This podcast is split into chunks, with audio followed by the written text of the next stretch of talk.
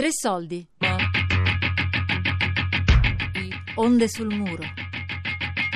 Berlino 25 anni dopo. Di Giulia Nucci.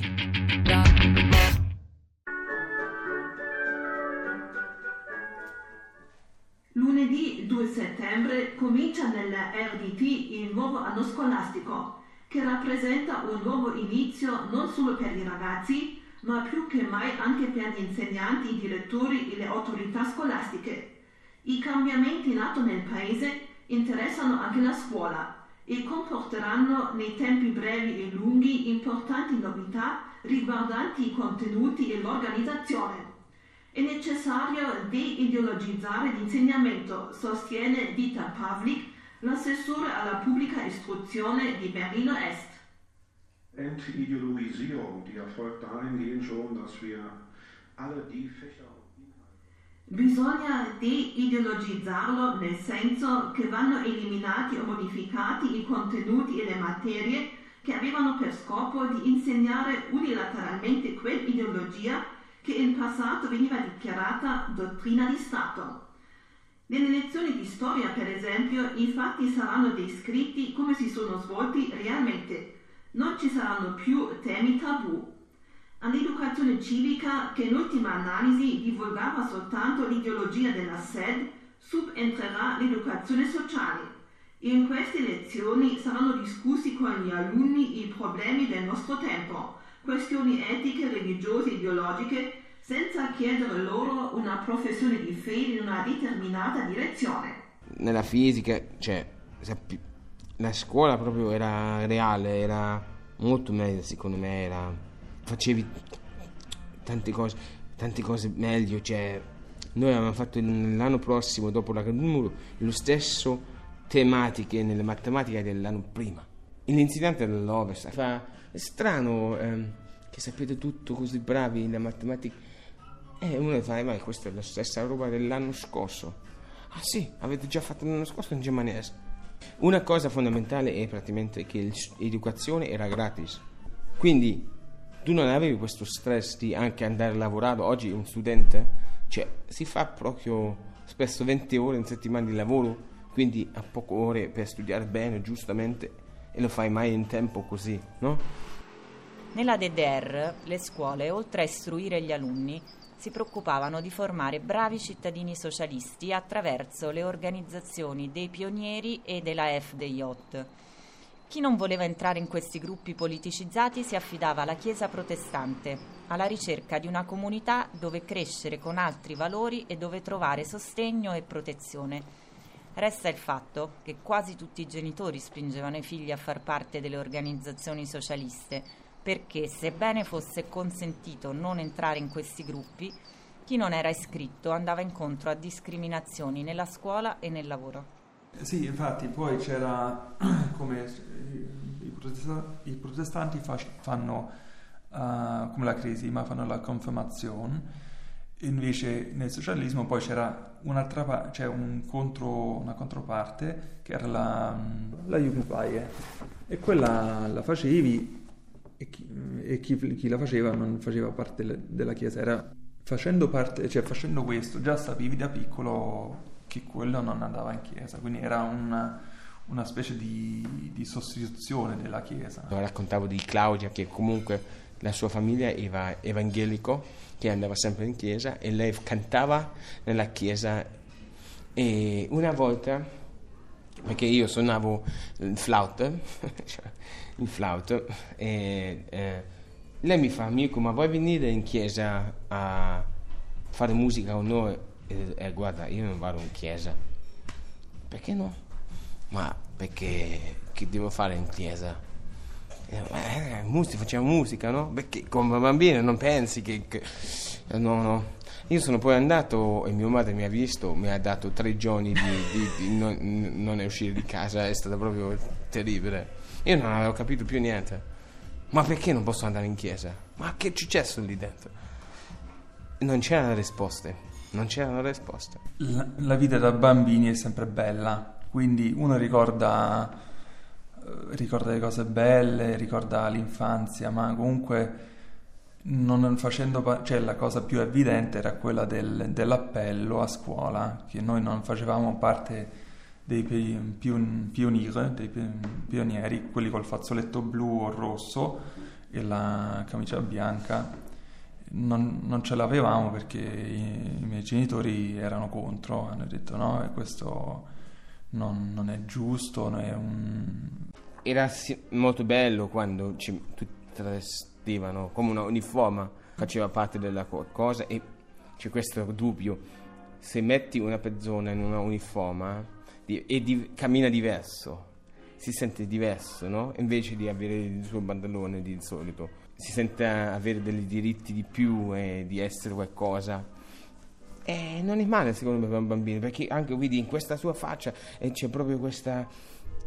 Che bello, no? E quindi noi anche simbolicamente stavamo sempre fuori dall'appello, c'era sul cortile della scuola, c'era, questi bambini in quasi rettangolo, tutta una scuola poi, tipo mille bambini, noi, noi tre accanto in vestiti normale, civile, quindi eri fuori, però comunque come bambini non è che almeno alla mia età non veniva usato contro di noi. Die Stasi-Leute sagten ja zu uns, äh, dass alles getan wird für unser Einleben, uns geholfen wird, alles. Sie würden dafür sorgen. Das war fast eine Drohung. La Stasi, quando siamo arrivati, ha detto che aveva già pensato a tutto per favorire la nostra integrazione e per farci ambientare. Ci hanno dato una casa con tutto quello che poteva servirci. Io ho detto, sto finendo la scuola all'Ovest e sto per prendere la maturità mi hanno risposto non preoccuparti, noi ti manderemo a scuola e ti faremo anche prendere la maturità. Da quel momento capii che ero completamente dipendente dal sistema. A scuola fui subito visto come uno diverso. Era stranissimo che qualcuno arrivasse dall'ovest e si è subito sparsa la voce che avevo qualcosa a che fare con la Stasi. La gente comune in genere andava dall'est all'ovest. In molti lasciavano le DR, fuggivano. Se qualcuno lasciava la Repubblica Federale per trasferirsi all'est, c'era qualcosa di strano. Insomma, a scuola mi sono trovato molto male, perché era ideologica e militarizzata. Ci sono andato solo tre mesi, era troppo politicizzata per me. Fino ai 14 anni si era nel gruppo dei pionieri e poi si entrava nelle FDJ, Freie Deutsche Jugend, la libera gioventù tedesca. La Stasi aveva scelto la migliore scuola della DDR. Lì il 100% degli studenti faceva parte dell'FDJ. Visto che mi ero rifiutato di entrare in questa organizzazione, il coordinatore del gruppo mi ha contattato e mi ha detto: Si sono dimenticati di te? Non stai nella lista dei membri, come mai? Mi ha invitato in un bar per bere una cosa insieme. Visto che non era obbligatorio far parte dell'FDJ, io ho risposto: Con te non vengo da nessuna parte. Questo discorso possiamo farlo qui io e te. Non entrerò mai a far parte dell'FDJ, ma ero cresciuto all'Ovest. Avevo quindi la possibilità di oppormi. Gli altri ragazzi non avevano scelta. Ich konnte mir das leisten, im Gegensatz zu anderen DDR-Bürgern. Ne? Ich habe gesagt, damit ist das Gespräch beendet. Allora, i pionieri tutti diventavano questi in scuola, c'era praticamente l'appello, forse c'era proprio il primo giorno, vedi, questa è anche molto molto felice di essere uh-huh. ricevuto, oppure un insegnante che passa questo, c'è il pass delle, eh, delle pionieri e prende anche una, una spilla e questo era la, il simbolo JP, allora, Jung pioniere, con la fiamma uh-huh. che come, come forza, no? È ovviamente un po' fatta politico, uh-huh. però come un bambino è, ha capito che, ok, qui mi posso fidare, questo è il mio gruppo, andiamo avanti, possiamo fare qualcosa e nel pomeriggio tu magari facevi di, di lezioni di canto, di sport e eri sempre un po' pacifico un po', però comunque per un bambino non è male perché lui si sente già qualcosa, no? E quando sei diventato poi 14 anni e stavi nell'altro gruppo, uh-huh. cioè mia madre era come la, una organizzatrice di questo, questi FTJ, uh-huh. Freie Deutsche Jugend, che loro facevano le cose meravigliose, discoteche per i bambini, eh, le, le gite, tutti in uniforme così camminavano e tutti contenti. Ovvio, era un'idea del, della politica, no? Il popolo nuovo della DDR mm, che, che presenta qualcosa. E noi bambini piccoli volevamo tutti diventare questo. Volevamo diventare. Eravamo, io ero fi- infelice di non aver avuto il rosso.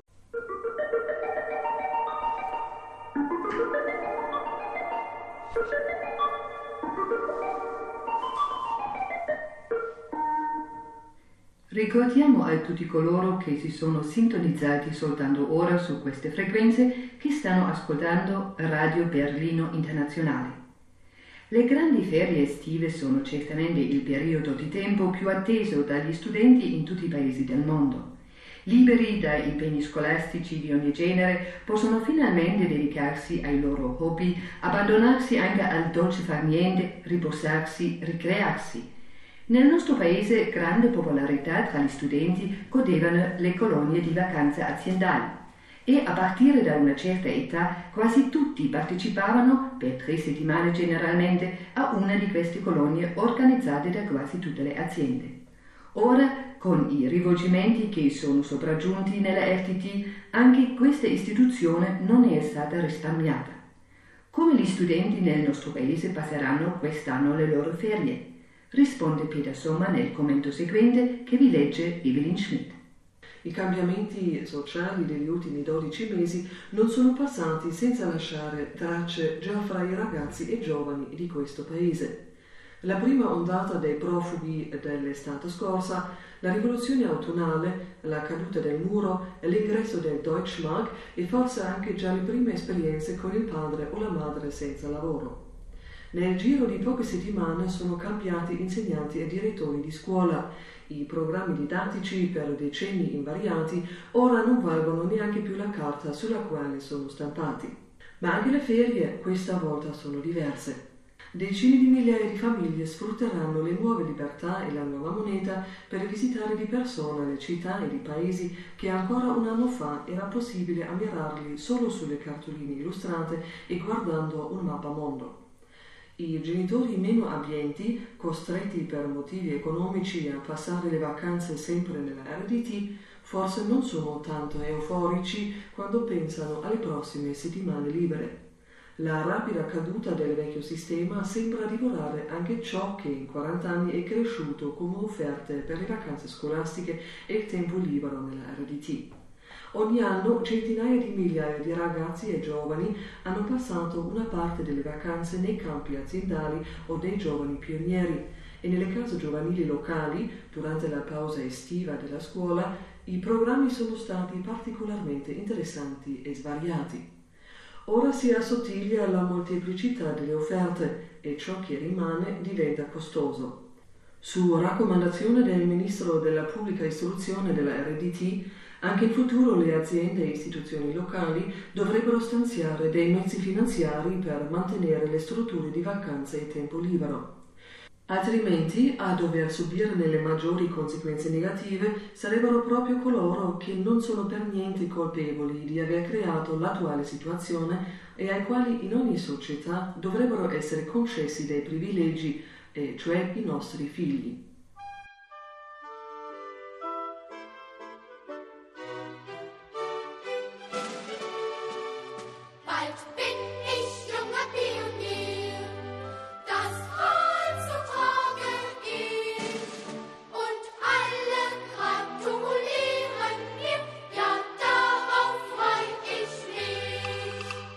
Tre soldi. Onde sul muro. Berlino, 25 anni dopo. Di Giulia Nucci.